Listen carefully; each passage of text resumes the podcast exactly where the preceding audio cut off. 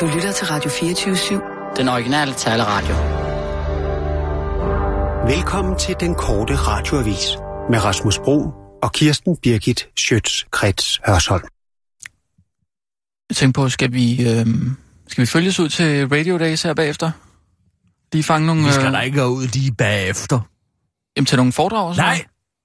Puh. Foredrag? Hvad skulle de kunne lære os? Det er I... vel nærmere os, der skal lære dem. Nå, men det er sådan... Hele den danske nogle... radiostand skulle der så sidde sådan en eller anden bedrøvet mellemleder og fortælle Kirsten Birgit om, hvordan øh, medieforskningen peger i retning af noget. Nej, der er og ikke muligt... andet, ikke? Øh, der er her ellers, klokken tretten, hvis vi kan nå det. Altså, hvis vi skynder os derned, så er ja. Der Sveriges bedste morgenradio. Sådan gør de. tretten halvtreds europæisk podcast. Sådan We ain't seen nothing yet. Og oh, uh, fjorten, uh, den er god, den her. fjorten femogtredive. Få succes med din event. Det kan være, vi skal se den. Få altså, succes med din event? Ja. Nej. Jeg hvis har bord på L'Education National. Jamen, hvad? Jeg har bord på L'Education National. Jeg skal have mindst femten kroner på, for at kunne holde det arrangement ud. Jamen, vi skal da spise derhenne. Pah! Der er nej, aften... Rasmus, nu må du sikkert nu vise, du viser dig at være. Jamen, der er aftensmad og det hele. Ja. Kalder du det for aftensmad? Det vil jeg ikke servere for en hund. Jeg, nå, jeg, det ved jeg ikke. Jeg, jeg ved ikke, hvem der står for maden. Nej, altså, det, det ved jeg, jeg ved Gud heller ikke, fordi der er jo ikke nogen, der vil tage æren for det selv, hvis de gjorde. Oh. Nej, lad os nu gå ud og få nogle østers, og få noget godt. Noget skalddyr, måske en tartar, rørt, og jamen, så en kronborg. Jamen, hvad så med, øh, med de her foredrag her? Ja, op i røven med dem. Jamen, Bertelsen og Brygger har der også... De ja, altså, op besøg, i røven med dem særligt.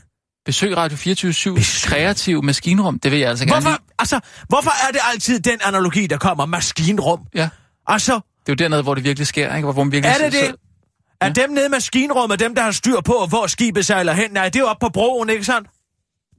Mm. Dem nede i maskinrummet, de aner jo ikke andet, når de sejler i en retning. Men det er faktisk jo en perfekt analogi, når det kommer til mellemledere i mediebranchen. De forbereder sig ikke på en skid.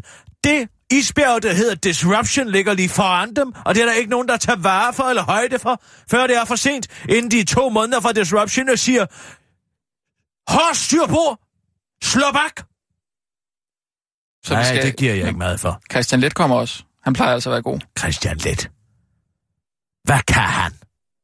Hvad kan han andet end at være udsprunget fra Jørgens lænder? Ja, altså, han er jo forfatter og musiker og... Hvad har han skrevet for en bog? Øh, ja, nu har jeg ikke lige læst mig, men han skriver jo... Altså...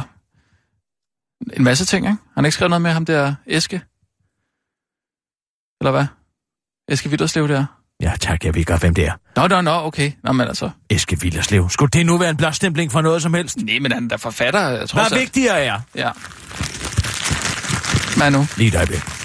Ja. Åh. Oh. Ah. Ja, det er altså ikke en drage, jeg har bygget. Vent lige lidt. Ja, den er der ikke plads til her, den der, tror jeg. Nej, nej. Oh. Giv mig lige. Skal jeg lige... Nej, lad være, du skal ikke hjælpe. Ah. Den røg lige i mit øje. Nej, jamen... Åh, oh, nej, nu røg jeg ikke. Det er også sådan noget tyndt materiale. Hvad er det? Ja, nu kan jeg ikke. Hvor står sgu da på den anden side? Giv mig nu lige et øjeblik. Ja, jamen, jeg tager det helt hvis roligt. Du lige kunne vente lidt. Ja, undskyld. Skal lige have foldet den ud under mine neglerødder. Ej. Så lad mig lige holde den der. Nej, lad være. Hvad i alverden er det der? Ah! Jeg kunne ikke undgå at finde den her. Hvad er det?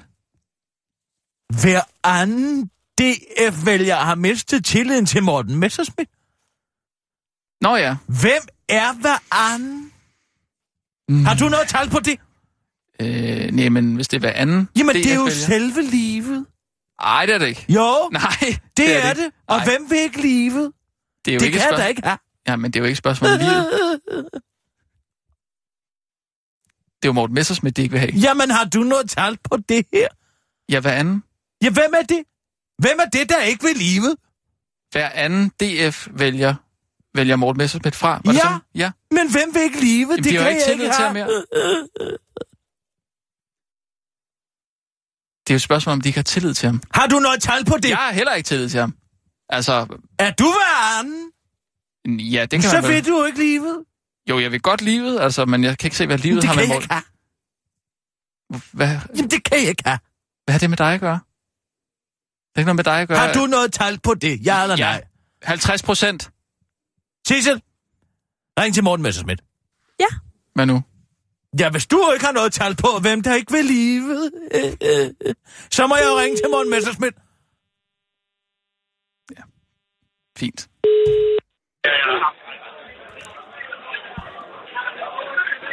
Hallo? Hallo? Er det Kirsten? Det er Kisser, Morten.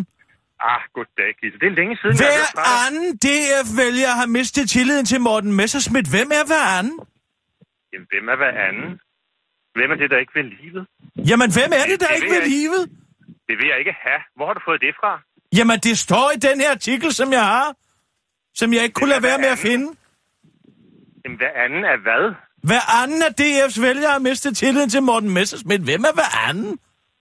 Det vil jeg ikke have. Har du noget tal på det, Morten? Jamen, det er der ikke ved livet. Jamen, hvem er, hvem er det, der ikke ved livet? Hvad, hvad er det for nogle aviser, du læser? Er det, uh, er det uh, Pravda på dansk eller et eller andet? Hvem er det, der ikke ved livet? Jamen, det ved jeg ikke, Morten. Men har du noget tal på det? Hvem er hver anden? Hver anden er hvad? Hver anden af D F's vælgere vil ikke livet. Jamen, hvem er... Hvem er hver anden? Jamen, har du ikke noget tal på det? Det vil jeg ikke have. Jeg vil ikke have noget tal på det. Hvem er hver anden? Jamen, det ved jeg heller ikke. Nå, har det, det godt, Morten. Helt stort. Vi ses, ja. Hej, Kisser. Jeg ved heller ikke noget tal på det. Kør, Sissel. Vil det ikke være en idé at få noget fakta? Og nu, live fra Radio fireogtyve syv Studio i København. Her er den korte radioavis med Kirsten Birgit Schiøtz Kretz Hørsholm. Blå blok afbrudt i Mexican standoff. Som bekendt befinder dansk politik sig i øjeblikket i såkaldt Mexican standoff. Lars Løkke som den gode, Kristian Thulesen Dahl som nonne, Anders Samuelsen som den grusomme, og Søren Papa Papa Papa Poulsen som den indtørrede vindhæks, der triller ind over bræden. Men nu har den onde Kristian Thulesen Dahl altså pludselig afbrudt dette, ellers utroligt spændende, Mexican standoff for i stedet at tage på saløen. Kristian Thulesen Dahl taler nemlig i flere aviser varmt for en aftale mellem de tre største partier i Danmark, Venstre, Socialdemokraterne og Dansk Folkeparti. Et tilbud, som Socialdemokratiets formand Mette Frederiksen erklærede sig super duper parat til at tage imod. Og dermed entrerer Mette Frederiksen altså western-analogien som den saloonpige, som den onde Kristian Thulesen Dahl betaler for at være sammen med, efter at sidde nede i barneprallet med alle sine mandater.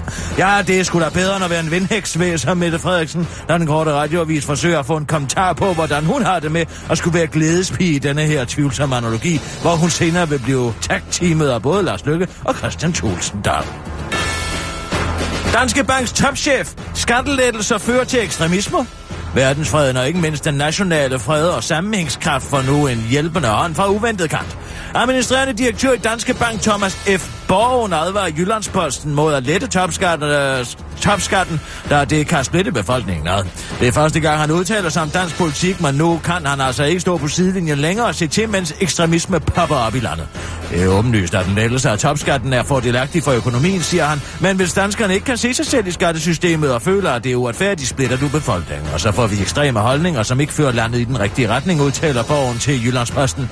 Det er der heller ikke alle, der kan mødes til en snak om legu- over legisterhækken om, hvor dejlige topskattelettelser er. Kun niogtyve procent af danskerne stykker støtter en sænkning af topskatten med fem procent. Norske Borgen tjente sidste år seksten komma to millioner kroner, men tænker altså mere på ekstremistiske skattelettelser her end på sig selv. Så det er bare et spørgsmål om tid, før Borgen bliver opdaget af Nobelkomiteen og træder imod Theresas, ja, så fatter E U's fodspor.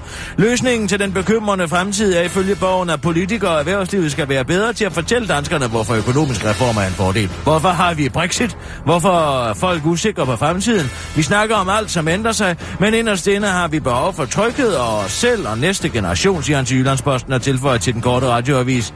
Inderst inde er vi store og små. Øh, inderst inde er der latter og gråd. Der sker så meget der, som vi ikke kan forstå, men vi finder altid svaret inde i os selv. T V to Lorry. Fisk drukner på den blå planet. Kan en fisk drukne, spørger T V to-løje, efter at have erfaret, at en fisk er druknet på den blå planet i København. Svaret på T V to-løjes eksistentielle spørgsmål er ja, det kan den faktisk godt. Personalet på den blå planet opdagede nemlig i en sen eftermiddag, at en normalt så elegant uh, leopardrokke pludselig synes umed unormalt bleg, forklarer dyrlæge Kasper Jørgensen til T V to-løje, hvorefter to biologer hurtigt hoppede i vandet, men for sent, rokken var død. Den ser sund og rask ud, øh, så jeg undrer mig. Jeg kigger i den skælder og indvoldet, jeg leder efter parasitter, og jeg tjekker hjertet. Jeg finder intet tegn på virus, så umiddelbart alt godt, siger dyrlægen til T V to-løje. En case T V to-løje skulle være i tvivl om dyrlægens indsats. Først da jeg skærer hovedet og rokken op, der jeg en blæksprutering sidder fast klemt, siger dyrlægen til T V to-løje, hvis overs- overskriftsgenerator hverken har opdaget, at fisken ikke er en fisk, men en rokke, og at den ikke er druknet, men er blevet kvalt i en blæksprutte. Men selvom rokkens død ifølge T V to-løje er en sørgelig nyhed, så er der intet så bekendt så skidt, og det er ikke godt for noget, forklarer T V to-løje, for øh, til fisketragedien har nemlig bidraget med en ny viden, at rokker, ligesom mennesker, også kan blive kvalt. Så det må ikke drukke den? Nej, det blev kvalt i en blæksprutte. Nå, det var den korte radioavis med Kirsten Birgit Schiøtz Kretz Hørsholm.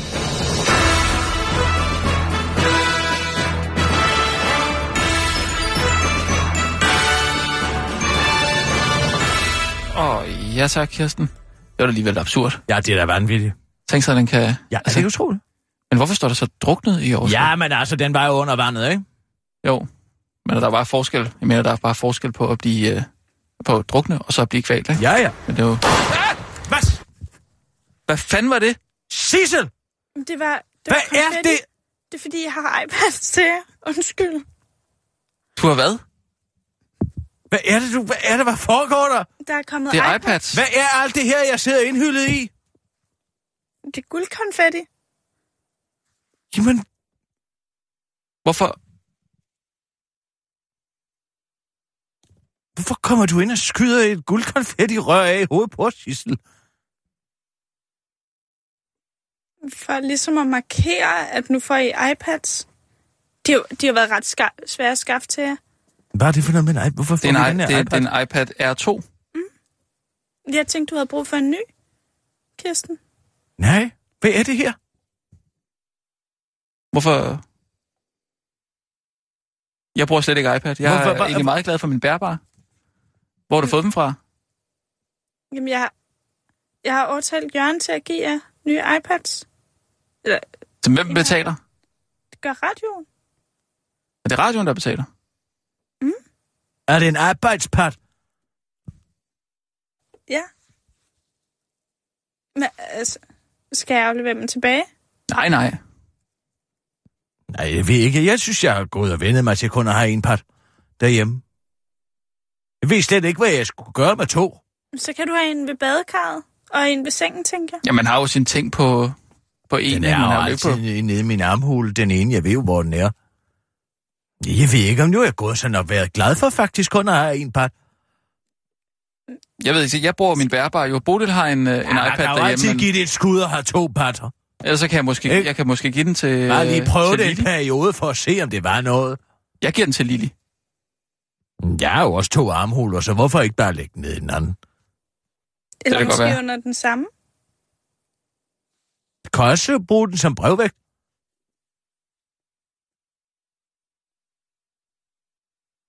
Jeg tror, Lili får den. Jeg ved ikke, hvad jeg ellers skal bruge den til. Ja, altså, jeg kan også aflevere mig. Nej, nej, nej, nej, nej, nej, nej, nej. Eller det er gyldigt. Vi tager dem. Du skal da ikke, du giver os et slagtilfælde sidst med det konfetti rør. Så festligt er det da heller ikke at få to iPads. Det var Jørgens forslag. Men det er da ikke en ny en. Jørgen, altså, der sagde, tag konfetti rør med dig ind og skyde i ansigtet på dem. Det er da en gammel model, er det ikke? Der er da ikke noget særligt ved den, så vidt jeg... Nej, den er ja. lidt bedre end min, tror jeg, men det er noget med, at der er et bedre kamera eller eller andet. Nå. Jeg tager aldrig billeder af mig selv på den måde. Nej, du tager ikke selfies, eller hvad? Nej, nej, nej. Det gør jeg altså ikke. Nej, nej. Men det kan være, at der er nogen, der kan tage et billede af dig med din øh, iPad. Hvem skulle det være? Ja. Skulle jeg invitere folk ind og tage et billede af mig med min egen iPad? Nej, nej, men hvis I er ude eller andet sted, og I sidder og får noget at spise eller drikke. Der er altid fotografer. Er der altid fotografer? De fleste steder, hvor jeg kommer hen, er der, der fotografer, der tager billeder af mig. Hvis du går på café. Skal jeg så tage min iPad med? og sige, kan du ikke lige knipse det af mig? Jamen, hvis du den spise... her også, det er noget underligt noget. Hvad hvis du er ude at spise eller sådan noget? Lige ved, øh... Så kommer der altid ingen anden med, med et kamera og sætter en fotograf. Men så tjekker de vel ikke ind? Tjekker ind? Ja, du tjekker vel ind? De spiser jo ikke det samme sted. Mener du det? Hvad er det? Nej, taler men... med tradition? Nej, nej, jeg mener, øh, hvis du er et eller andet sted, og du lige vil, vil sige, her, jeg sidder her og spiser. Øh, østers, jeg sidder her og spiser østers sammen med... Hvorfor skulle jeg gøre det? Tjek med, ind, hvad? Hvem skal råbe til en mikrofon? Hvad? Med, vi sidder her og spiser øh, østers med Malene Schwartz. Her, klik. Og så op på Twitter. Nej, nej, nej. Så kommer alle de andre jo rendende. Så har vi jo først Jens Gårdbo. Ja, okay. Hvis jo. Han ved, hvor jeg er. Ja. Så kommer han jo rendende. Ja. Jamen, jeg ved ikke, hvad du så skal bruge til. Jeg, jeg giver min til, øh, til Lille i hvert fald. Altså, skal hun sidde og få, blive helt firkantet i øjnene? Hvad må hun komme ud og lege lidt? Jamen, men hvis vi nu laver restriktioner på det... Så, altså, og hvor meget hun må lege? Nej, på, øh, på iPad-tid. Mm. Det har hun i forvejen. Yeah. Ja. Åh, oh, Kirsten. Har jeg du kan set... Give, jeg har kan du... da give min til Christoffer Eriksens lille datter. Hvorfor det? Olivia Birgit. Olivia Birgit? Ja, han har fået den sødeste lille datter. De skal ud til mig. Hun hedder bare Olivia, ikke? Ikke lege meget længere, tror jeg. Jeg tror, jeg er ved at få den overtalt til, hun skal Olivia Birgit. Og... Øh, Nå. Ligesom Famse. Famse? Famse, det er mig. Hun kan næsten sige det. Er du Famse? Ja, Famse. Famse Birgit og Olivia Birgit. Nå. Det var da utroligt, så, så glad du lige pludselig er blevet for børn. Jeg er sikker på, at hun, hendes første ord bliver Famse. Jeg kan se, hun ja. prøver at sige det. Den lille mund. Den prøver at lave det. Altså, også danne ordene. Altså, Iben... Hun øver sig på at sige Famse. Iben, hun kan, hun kan sagtens sige, uh, hun ja, kan ja, sige Kirsten Birgit. Det kan hun. Ja, hun er også meget ældre. Ah, ja, ja. Men altså, hun er halvandet år, ikke? Ja, skulle man så ikke kunne sige Kirsten Birgit? Det ved jeg ikke, om jeg synes, jeg er imponerende. Der er meget, hun ikke kan sige. Hun kalder mig for mor, for eksempel. Det er nok, uh, har nok mere at gøre med, at du opfører dig kvindagtigt. Nej, det er da bare noget med... Uh... Ja, altså, jeg reagerer også på det. Går ud fra, ikke? Hvorfor gør du det? Vend ryggen til hende. Nå, når man godt, skal opdrage mener. Et barn. Hvis barnet gør godt, noget, som man ikke var, så skal man vende sig om og ignorere det. Vend ryggen til det. Nå ja, men nu ved jeg jo godt, hvad hun mener. Hun og så kan du have sådan en lille klikker. En klikker? Ja, hvis hun gør noget godt, så vil hun associere kliklyden med positiv, og hvad det hedder, tilbagemeldinger fra dig. Du skal jo være flokkens leder. Flokkens leder? Ja. Så klikker du. Du er godt klar over, at det er børn, jeg har. Ja, det, ja. Det er ikke hundevalg. Nej, nej, nej. Men så klikker du en gang. Klikker? Klik. Så begynder hun at savle. Nej, det tror jeg sgu ikke. Det er langt ud. Den er god nok. Nej. Jeg, jeg, men jeg skulle høre dig om noget andet, Kirsten. Fordi jeg går ud fra, at du har set uh, Abdels nye program, der Familien for Lærkevej. Jeg har set det, ja. Du har set det? Ja. Er det noget, der kan give et lidt bedre indtryk af, af alle de her... Uh, indvandrere, du har så meget imod altid? Nej. Så okay, så det er ikke en positiv indvandrerhistorie, du ser, når du ser Familien fra, fra Lærkevej? Nej, jeg synes, det virker meget opstillet. Hvad mener du, opstillet? Abdel og hans lykkelige familie. Du, du tvivler på, at de er lykkelige. Du tror simpelthen, at øh, Nej, de, jeg ved, de har en terror selv nede i lejligheden. Er de, er de, er de, er de øh, som indvandrere er flest? Øh... Skulle det være et argument for det multikulturelle samfund? Ja, det er jo for at give folk som, som dig et lille indblik i, at det faktisk også er helt almindelige familier, ikke? Som, som vores, for eksempel, ikke? Er det det? Ja.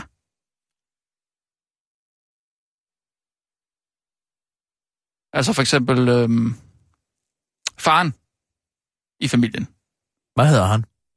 Ja, det kan jeg ikke huske, hvad han hedder. Nå. No. Kan du huske det? Nej. Ah, okay. Men han står jo øh, udenfor, og når de skal jo spise aftensmad, han står jo så ude på terrassen og griller og ryger vandpibe. Og det er jo sjovt, ikke? Fordi det er jo det, der tror jeg, der er mange almindelige danske familier, der godt kan nikke genkende til. Jeg skulle da aldrig stå og røget en vandpibe, mens jeg grillede. Nej, men så har du røget en cigaret. Det der med, at faren ligesom må stå udenfor, ikke? Fordi det, det han står med, det er grillen, den styrer jeg, og så her, herude kan han stå mm. i fred og sådan noget. Det synes jeg er meget sjovt, det er et meget mm. sjovt billede på, at det er det samme. Og lillesøsteren, hun er den eneste, der rydder op. Har lagt mærke til det? Det er nogle gode, moderne... Er lillesøsteren den eneste, der, der, der rydder op? Ja, det er hun faktisk. Jeg har aldrig forstået... Hvad er det for noget? Hvad mener du? Jo. Lillesøsteren der, hun er den eneste, der rydder op. Læg mærke til det. Altså, så hvad så... Abdel og hans brødre, de rører ikke en finger. Men lillesøsteren, hun render rundt som skraldegris og rydder op hele tiden. Okay. Hun kommer endda hjem til dem og gør det. Så, nå, så du synes ikke, det her det virker som en meget velintegreret familie? Nej. Men ved du, hvad jeg synes, der kunne være interessant? Og det har jeg aldrig forstået med Abdel. Mm. Det er, hvis han gerne ville lave et program, der virkelig battede noget. Ja. Noget, som virkelig kunne sætte tingene på spidsen. Ja, det har altså han jo også gjort. Han til jo, indvandring. Han har været vært på Aftenshowet i mange år, skal du huske.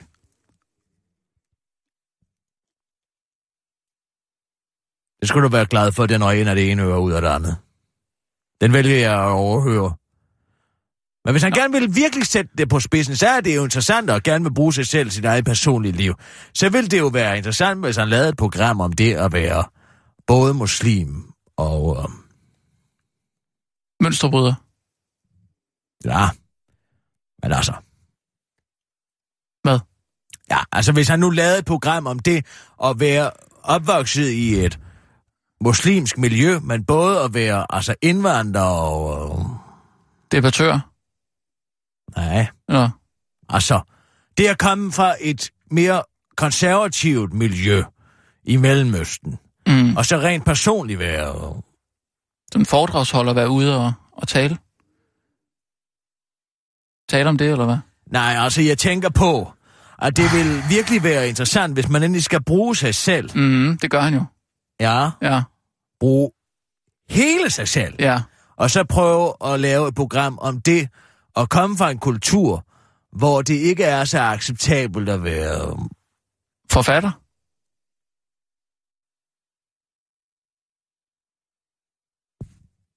Og så forestil dig nu et program på yeah. D R, yeah. som handlede om, hvordan Abdel yeah. kom fra den muslimske kultur og ind i... I hvad? T V-vært, journalist, miljøet.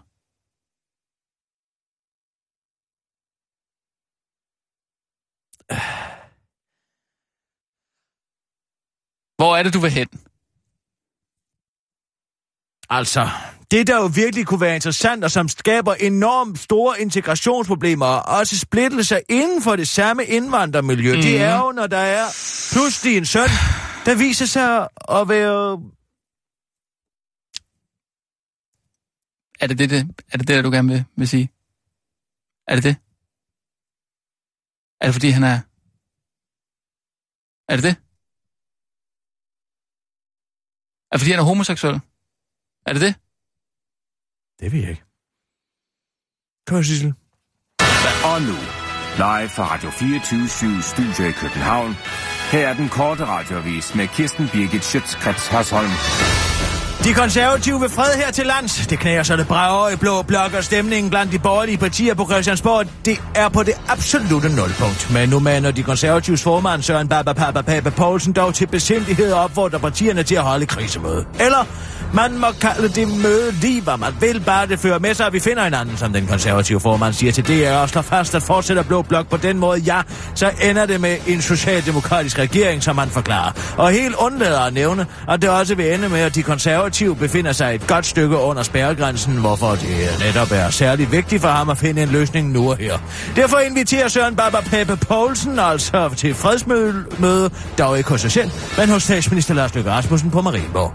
Vi kan også sagtens være inde hos mig, men det vil bare være fedt, hvis vi lige kunne lege over hos Lars den her gang, udtaler Søren Baba Baba Peppe Poulsen til den korte radioavis og kigger flovt ned på sin sko, inden han forklarer, at det slet ikke er fordi, der er noget galt med de konservatives gruppeværelse, men det er bare fordi, at hans far skal tidligt op og på arbejde og gerne vil have lidt ro, så man må ikke rigtig larme.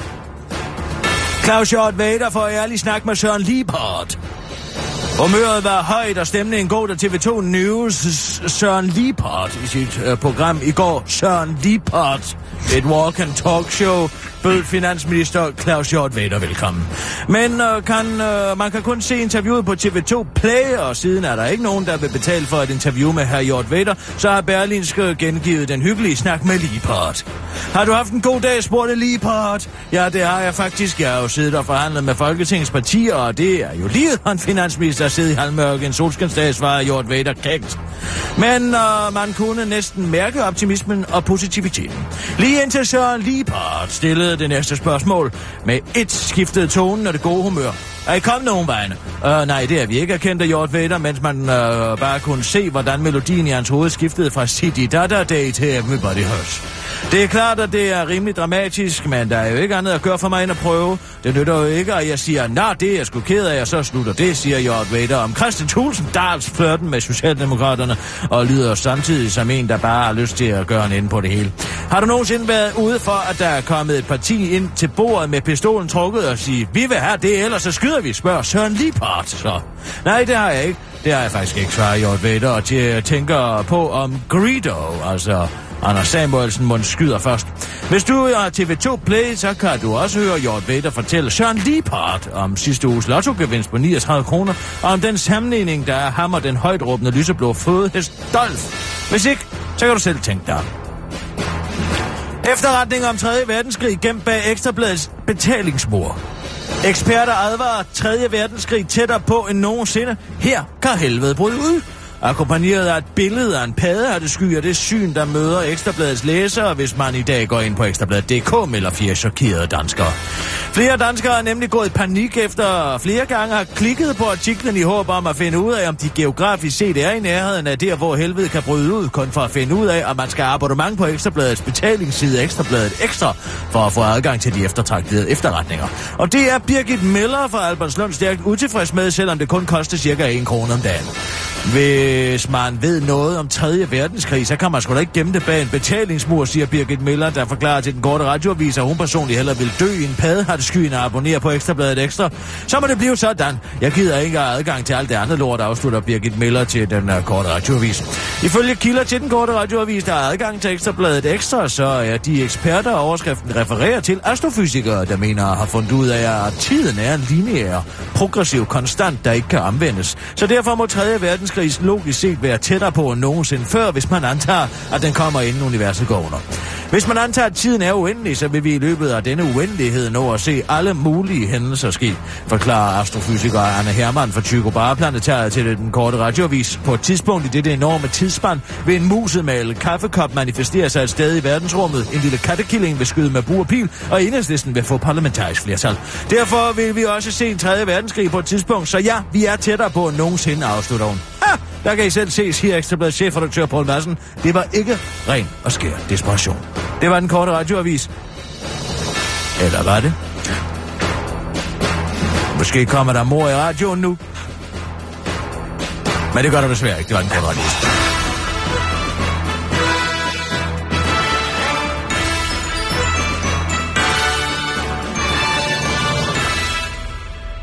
Jeg troede fandme lige, der ville komme ja, mor i radioen. Ja, du troede på det. Ej. Men det var også fordi, jeg den med øh, kikkekøen i går. Uh. Ja, den var... ja. Man aner ikke, hvad der er op og ned. Nej, nej. Jeg synes simpelthen, du er så god til at tease, Kirsten. Jeg er ikke? Jo. Ved du, hvad du er? Du er så dygtig til at lægge mærke til, hvor god jeg er til at tease. Tak. Det er jeg glad for, at du bemærker. Og du stråler i dag. I lige måde. Det der guldkonfetti, det reflekterer rigtig dejligt op i din hud. Ja, det giver mig en lidt mere gylden tand. Mm. Men ved du hvad, jeg har faktisk tænkt over det. Jeg synes, at den idé med at komme herind med et konfettirør, Sissel, det var en rigtig god idé. Tak. Jeg synes, det var en rigtig god idé, det du gjorde. Synes du ikke også, at Sissel er god til at vise initiativ, når det kommer til festlige og jo. optrædener? Jo, for søren. Altså, øh, det var jo en kæmpe overraskelse. Fordi vi ikke havde regnet med det. Så Sissel og er... god til at overraske. Og smuk. Øh, med, med, fordi det der, det der glimmer der, nå, det er... Nu er bare smuk. Hva? Nu er bare smuk, Sissel. Hvad? Du er bare en smuk pige. Nej, nej, men det der øh, glimmer der... Det... Men det er da også fint, at du kan håndtere sådan et stort falder, så et konfettirør. Men... Er det dejligt at se sådan en smuk ung pige, Rasmus, stå og vride i et konfettirør? Nej, jeg, jeg nåede ikke at se det. Jeg... Så er det indtil det bare sprøjter ud af den? Med konfetti? Nej, nej. For satan en tankegang. Det er simpelthen så modbydeligt. Mm. Og da jeg sidder i dag spurgte, om du kunne lide mit nye R M S-halsterklæde, så svarede du, kunne hjælpe mig på det. Ja, ja. Vil du ikke være venlig og lade være med at kommentere min, på- min påklædning hele tiden? Det er sgu da ubehageligt. Men, men du spurgte jo selv. Ja, men du skal da ikke svare. Tror du, jeg vil gide at gå og være et objekt for dig? Nej, selvfølgelig ikke. Gud, hvor ser du godt ud. Og det komplementerer også din hudfarve og det ene og det andet. Ja. Hvad rager din hudfarve mig? Kunne jeg ikke have været det sorte til sorte nære, og så stadig jo, jo. synes, at det var et flot M S-halsterklæde? Jo, selvfølgelig. Og så jeg dig i øvrigt åbne døren. Stå og hold døren fra en Sofie Hermansen hernede. Jamen, hun havde jo noget i hænderne. Havde hun det? Og så kan hun som kvinde jo ikke håndtere det, både at have noget i hænderne, og så skub med rumpetten til en dør, hvis det endelig skulle være. Så må du hellere træde til som den mand, du er, og redde hende fra den situation, hun ikke selv kan se sig ud af, på grund af sin lille bitte kvindehjerne. Jamen, det er nok. Jeg var nok lige lidt for hurtig på aftrækkeren der. Med du skal ikke gå ja. og holde døren for nogen. Nej. Og du skal slet ikke svare på et spørgsmål, du bliver spurgt om med hensyn til påklædning. Føj! Det, det, du har virkelig ret. Det er en, det er en rigtig, det er rigtig set. Og øh, meget, meget rigtigt det med, med sidslås og, øh, og det rør, som jeg øh, betragtede som et fallos. Et kort, et kort øjeblik, tænker jeg, at det var. Ja. Men så tror jeg, du skylder sidslås. Det tror jeg, jeg gjorde, altså inderst inden. Altså, det, det var ikke noget, jeg sådan... Jeg tror, det var ubevidst, ikke? På grund af det her patriarkalske øh, struktur, vi har fået bygget op her i samfundet, og på radioen, hvor, der, hvor jeg også kan mærke det tydeligt. Ikke? Nej, nej, nej, nej. Nu skal du ikke lægge den op, omkringliggende kultur og tage skylden for din... Nej, men ja, vi bærer selvfølgelig alle sammen et, et ansvar, men, øh, men jeg siger bare, at der er ligesom en grund til, at, at den sidder der så... Øh, den sidder virkelig og øh, tynger, ikke? På en eller anden måde. Sådan også øh, den jargon, der er ude... Også med Christoffer Eriksen og så de ting, han siger, når I ikke er der. De er fandme, de er fandme kvindeundertrykkende. Meget af det. Og så, så kommer jeg måske bare til... Hvad har at... han sagt? Som er så kvindeundertrykkende. Lad høre. Ja, nu vil jeg ikke stå og hænge Christoffer. Jo, lad nu bare ja, høre. Men, jo. Øh, jamen, der var jo blandt andet her den anden dag, hvor han sagde, øh, da der var en, øh, en, en, øh, en øh, Sofie Ry, ja, gik forbi derude. Så sagde han, hold da kæft, hun har fandme en øh, god røv. Så sagde jeg, det har jeg fandme ikke lagt mærke til. Og øh, jeg synes, du burde holde dig for god til at, at, at kigge på dine kollegaer. På den måde. Og, og gør den, gør den til sådan et objekt, hvad den jo ikke er. Altså. Den? Øhm, ja, eller øh, hun, hende. Øh, og, og. Så det er røven? Nej. Som du kom til at tale om der? Ja, det, jeg, sagde jo, jeg sagde jo fra, da det blev sagt, kan jeg huske. Der sagde jeg... Men så må man ikke gøre Sofie Ryges røv til, en op, til et objekt. Nej, jo, eller... Hvad, hvad synes du? Nej, nej, nej, lad være med det der. Jeg skal jo ikke give dig svarene på din egen moral. Nej, nej. Jamen, øh, altså, det jeg, det jeg sagde i den situation, det var, at jeg sagde klokkeklart... Nej, tak til at, øhm, at, at se på hende som et objekt. Og mere se på hende som, som den journalist. Altså, som den journalist, hun er. Og hvad øh, og ligesom se, se på det sådan i, øhm, i, i mere gængs forstand, ikke? Altså, at man, man siger... Øh, jeg ved det ikke. Nej, ja. Det kan vi godt høre. Sissel, vil du lige at ringe til Ekstrabladet? Ja, det kan jeg tro. Hold da kæft, Ekstrabladet fandme, det er en fandme en kvindehadervis. Tak, tak. Tak skal du have. Ekstrabladets redaktion. Ja, goddag, du taler med Kirsten Birgit Schiøtz Kretz Hørsholm. Træffer jeg Poul Madsen på pinden? Nej, desværre. Er han ude? Han er ude. Ah. Nå. Ved I noget om tredje verdenskrig, som vi andre ikke ved? Det skal jeg ikke kunne svare på. Jeg mener bare, I har en artikel inde på Ekstrabladet Ekstra, som jo ikke, der ikke er nogen, der abonnerer på.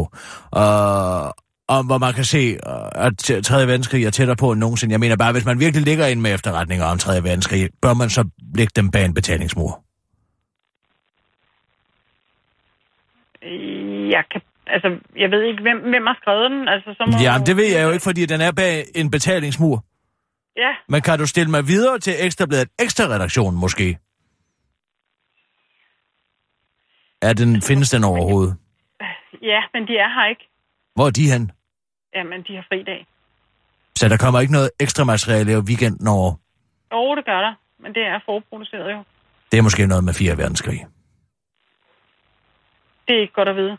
Nå, jamen jeg siger tak. Okay. Det er godt. Hej. Hej. Har vi ikke et privat nummer på uh, Poul Madsen? Ja. Ja, så tager de den.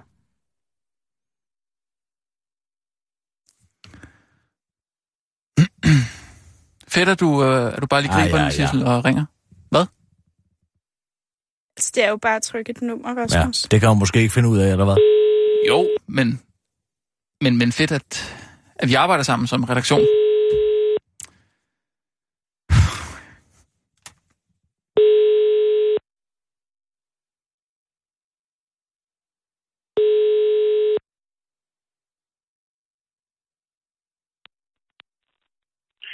Du har ringet til Poul Madsen. Jeg har ikke med indtalen besked, så den er hurtigst muligt tilbage til dig.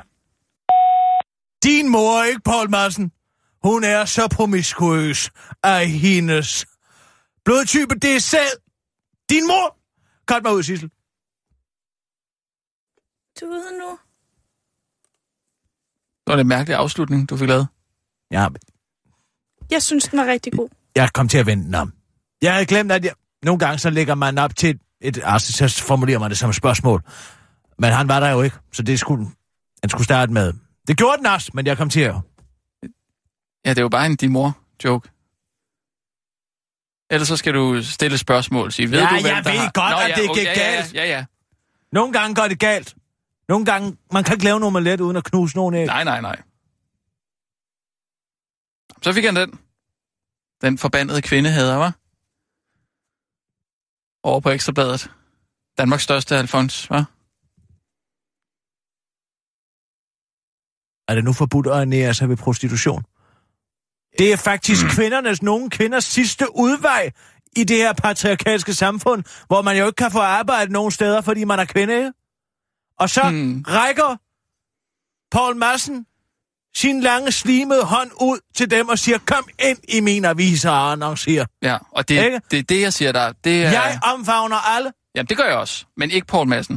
Det er ham, der... Men du omfavner måske prostitueret en gang imellem. Skal det forstås sådan? Nej. Men jeg forstår det. Altså, jeg forstår, hvis det er den eneste udvej.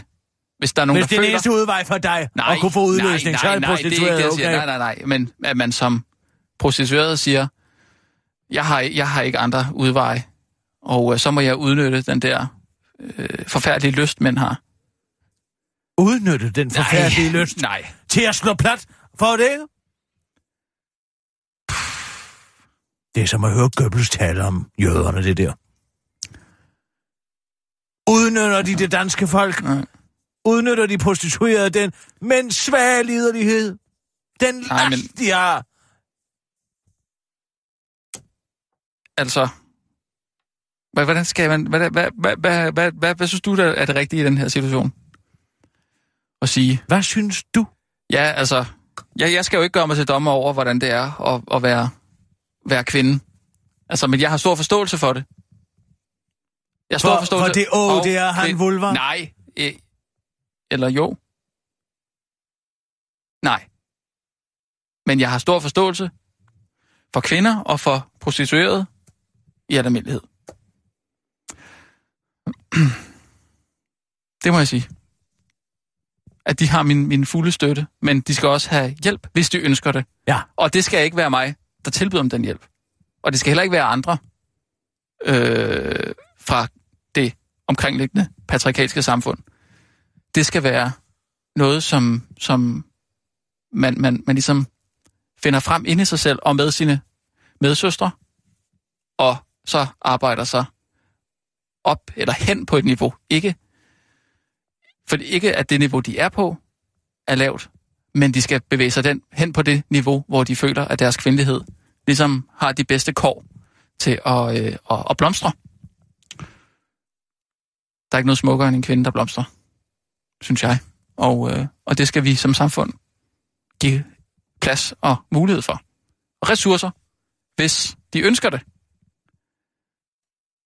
Men vi må aldrig, øh, tror jeg, det tror jeg, det er det vigtigste, at vi skal aldrig se, se på os, som dem, der sidder med, med svarene, og med os, mener jeg, samfundet, og ikke en bestemt gruppe af mennesker. Det vil altså mænd, kvinder. Selvfølgelig er der nogen, der ved bedre end andre, men det er, øh, det er dem, der, der står i det, står i situationen, tror jeg, som øh, er dem, der, der ved, hvordan den skal, skal skæres. skæres ud. Øhm, og, øh, og det tror jeg, at vi kan være med til at hjælpe, hjælpe med til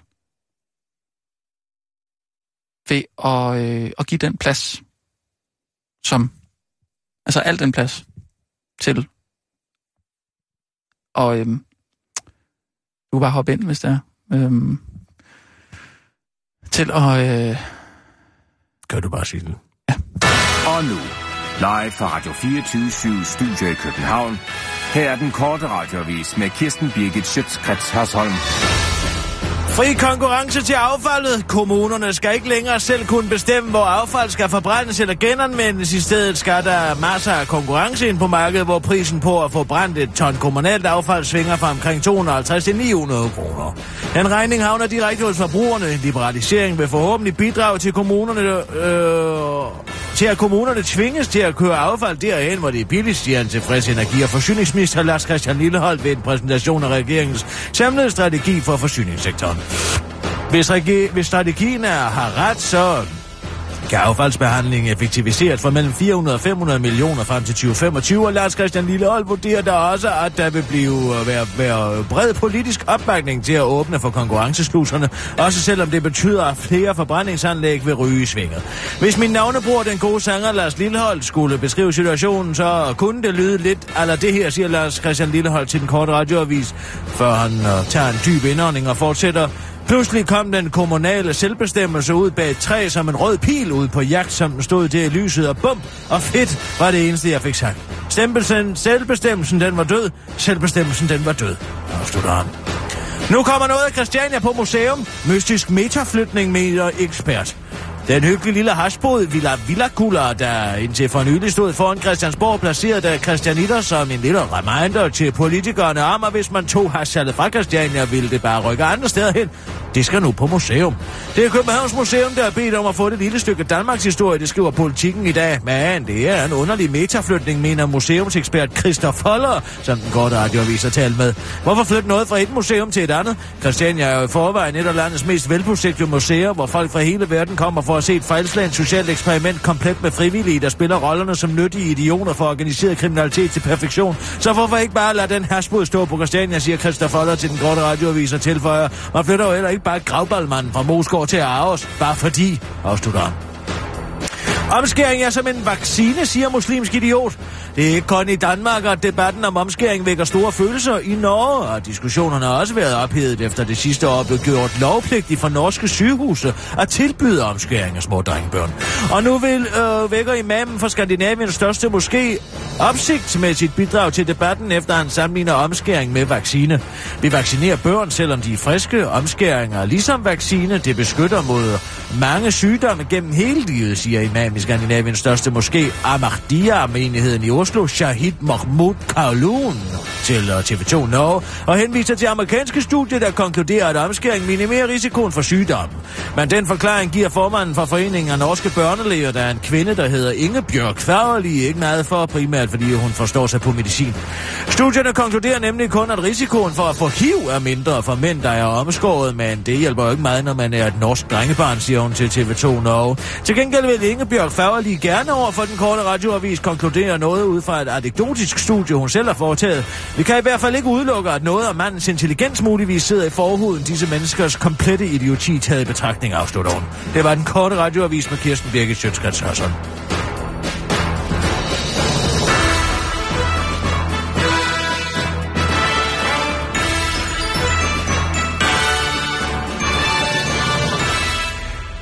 Yes. Har du set det her nye propagandamedie, Newspeak Networks?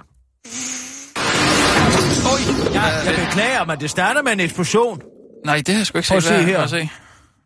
Kom herover. Newspeak. Og det er ham der, Jesper Juhl, det er ham, der fik Cowling tilbage. Er vi på randen af en borger? Han har startet det her medie, det støttede af nogle neoliberale. Men øh, hvor meget tænker jeg, nu er Iben Thranholm også begyndt at sidde og tale derinde igennem no, Facebook. Ja, det er hende der. Frankrigs interne sikkerhedstjeneste, D G S I, Patrick Calvar. Han Jeppe har flere gange advaret imod en borgerkrig. Senest i maj måned han er tvilling. Europa er i fare. Hvad går du ud på? Jamen, det er bare sådan en... Øh, jeg, hvad kan man kalde det? Det er sådan en amerikanisering af de danske medier, ikke? Mm. Og det starter med en eksplosion. Og vi vender nu opmærksomheden. Det starter altid, men se her, nu starter med en eksplosion. Så står der Newspeak. Ja. Networks. Er vi på randen af en borgerkrig? Ah. Det mener lederen af Frankrigs interne sikkerhedstjeneste. Men der er helt tre mænd, der med, mener du? Patrick Calvar. Der er tre mænd. Ja, ja, der er tre mænd, der mener det. Borgerkrig. Senest i maj måned sagde han, at Europa er i fare. Ekstremismen dukker frem overalt. Europa er i fare, Andreasen. Mod bevægelser på den yderste højrefløj, som forbereder en konfrontation. Blot en... Fanger du den? Hvad for noget? Europa er i fare, Andreasen. Nej, den fanger jeg ikke. Dit hjerte er i fare, Andreasen. Endnu et eller to terrorangreb, tilføjede han, og vi kan meget vel stå i en borgerkrig. Hvem så? Hovedårsagen til, at oprøret ulmer, er statslig forsømmelse. Vi er i krig, men der bliver aldrig sat navn på fjenden. Og... Jeg må sgu lige snakke med I, men det er noget, jeg ikke forstår i den her video. Cecil, vil du ikke lige ringe til Iben Thranholm? Kukukkachu!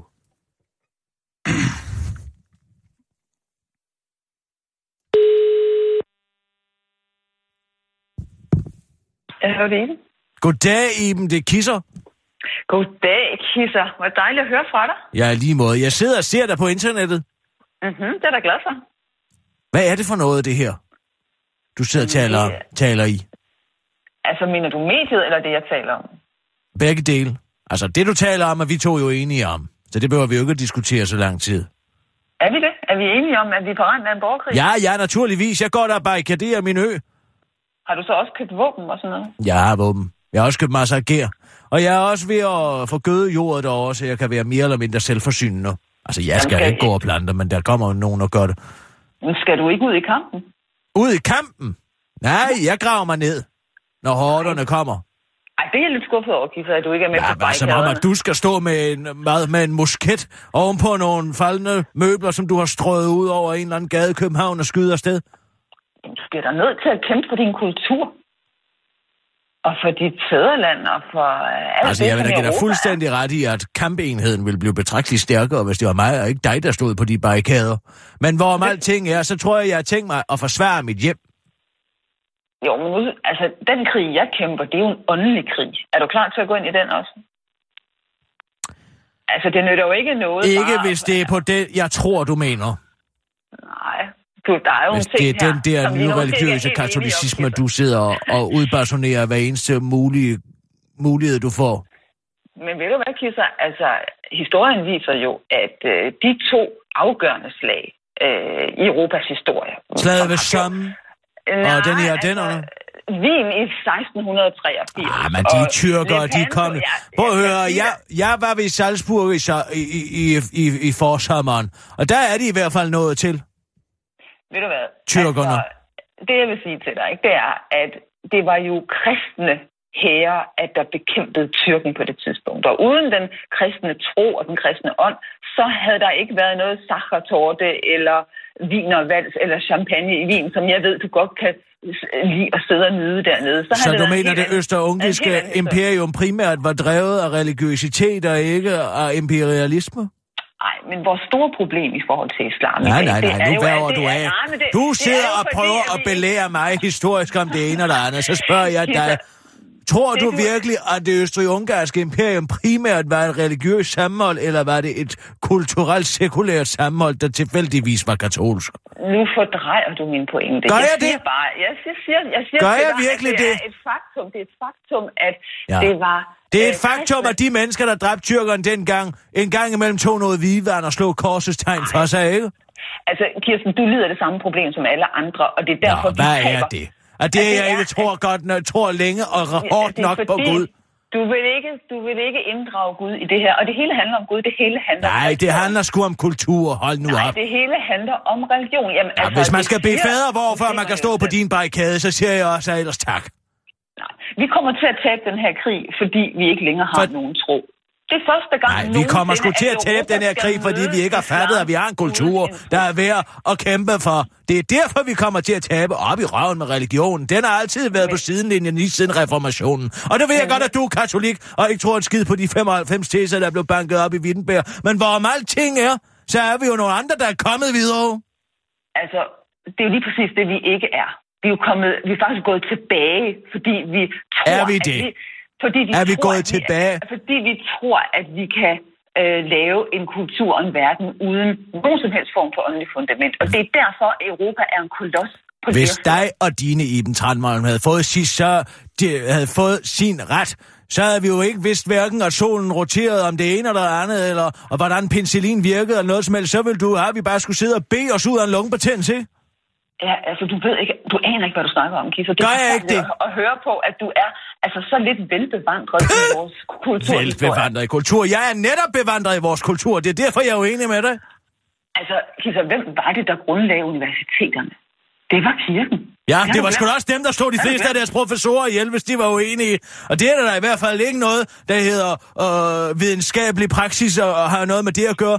Så længe man betaler for at få sin egen overbevisning valideret, det er ikke det, der hedder fremskridt, du. Altså, nu synes jeg, vi er kommet meget langt væk. Det var dig, der startede med det universitet. Den, den krise, vi står i. Og jeg mener, at, at vores største akilleshæl er, at vi ikke vil forstå, at det handler om religion. For det siger muslimerne selv, det gør. Det siger, ja, for dem det gør det sgu da. Det kan vi da hurtigt blive enige om, man skulle ikke for mig. Jamen altså, prøv at høre her. Demokratiet er jo fuldkommen værdiløst, når det handler ja, øh, om men altså, demokratiet har jo været værdiløst lige siden, og vi fik det her pseudo-demokrati. Der er jo ikke nogen, der gider at være demokrater. Der er ikke nogen, der gider at være demokrater, og det er jo blevet sådan en form for semi-religion. Og det vil sige, det er jo blevet sådan et helligt princip, og vi kan ikke bruge det til noget som helst, fordi vi kan se, at de folk, vi gerne vil omvende til demokratiet, de er fuldkommen ligeglade. De bliver radikaliseret, eller de tror på noget, der er større end dem selv. De ja. tror jo ikke på noget, der er større end dem selv. Gå ud og gør verden til dine folkeslag, ikke? Kisser, dit problem er, at, der er, at du ikke tror, at der er noget, der er større end dig. Nej, det er, dit store det er der heller ikke. Hvad i alverden skulle det være? Øh, ja, kan du det, nævne en ting? Kom med, jeg ja, kom med en ja, ting. Ja, men altså, det ved du godt, hvad jeg Nej. Ja, hvad? Vil du pege opad med dine ene finger? Altså, det gør Islamisk Stat også. Du har jo ikke skabt dig selv, Kisser. Det, det har jeg da. Det har du da ikke. Hvad har jeg stået på, på skuldrene af en eller anden hellig ånd, mens jeg har læst mig og tærpet igennem mine evner? Nej, god jeg. Det er sgu min egen to ben, du. Jo, men hvorom alting er, for nu for at bruge et af dine udtryk, så det vi er oppe imod, det er jo et tankesæt. Det er et bestemt gudsyn. Ja, men det kan jeg det også kan mærke, at jeg er op imod med dig, du. Op, som du gør. Det kommer, man, det kommer du ikke til at bekæmpe ved at sidde og råbe op om, hvor dumt det er at være religion. Uanset, altså, jeg siger, uanset, du må sgu være lige så religiøs, som du vil. Jeg gider bare ikke at høre på, at, at årsagen til, at vi taber den der kulturkrig er, fordi at vi ikke tror på transsubstantiation, ja, fordi det, at vi spiser Guds lemmer, og så bliver der ringet med en lille klokke, og så bliver det Guds kød ned i maven. Hvor er bevares? Skulle det være en kultur? Det vil jeg nærmere kalde en sekt. Men hvor meget ting er, Iben Thranholm, kan du forklare mig en ting, fordi det, jeg ikke forstår, det er, hvorfor i alverden jeg stadig newspeak forkert? Det er ikke forkert. Newspeak med to E'er.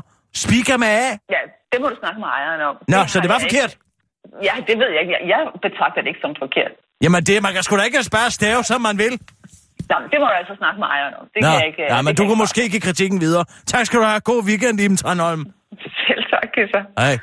Hej. Ja, skal vi tage nogle nyheder? Jo. Og nu, live fra Radio fireogtyve syv Studio i København. Her er den korte radioavis med Kirsten Birgit Schiøtz Kretz Hørsholm.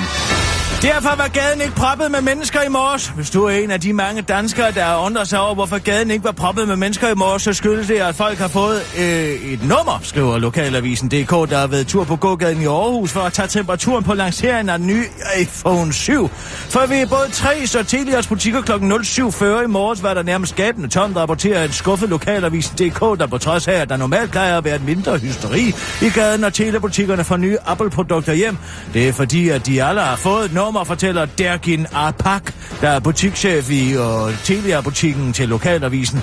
Det var, der var dog nogle kunder allerede i går aftes, men tidligere morges gav butikken dem et kønummer, så de kunne få lov til at strække benene eller gå hjem og skifte tøj, forklarer butikschefen til lokalavisen punktum d k. Dergin Arpak har desværre ikke talt på, hvor mange mennesker, der har ligget i kø, ligesom han heller ikke kan fortælle, hvor mange iPhones Telia-butikken må sælge, men til gengæld kan fortælle, at han sammen med nabokonkurrenten for Tre har serveret kaffe, juice og rundstykker til de ventende. Det var den korte radioavis med Kirsten Birgit Schiøtz Kretz Hørsholm.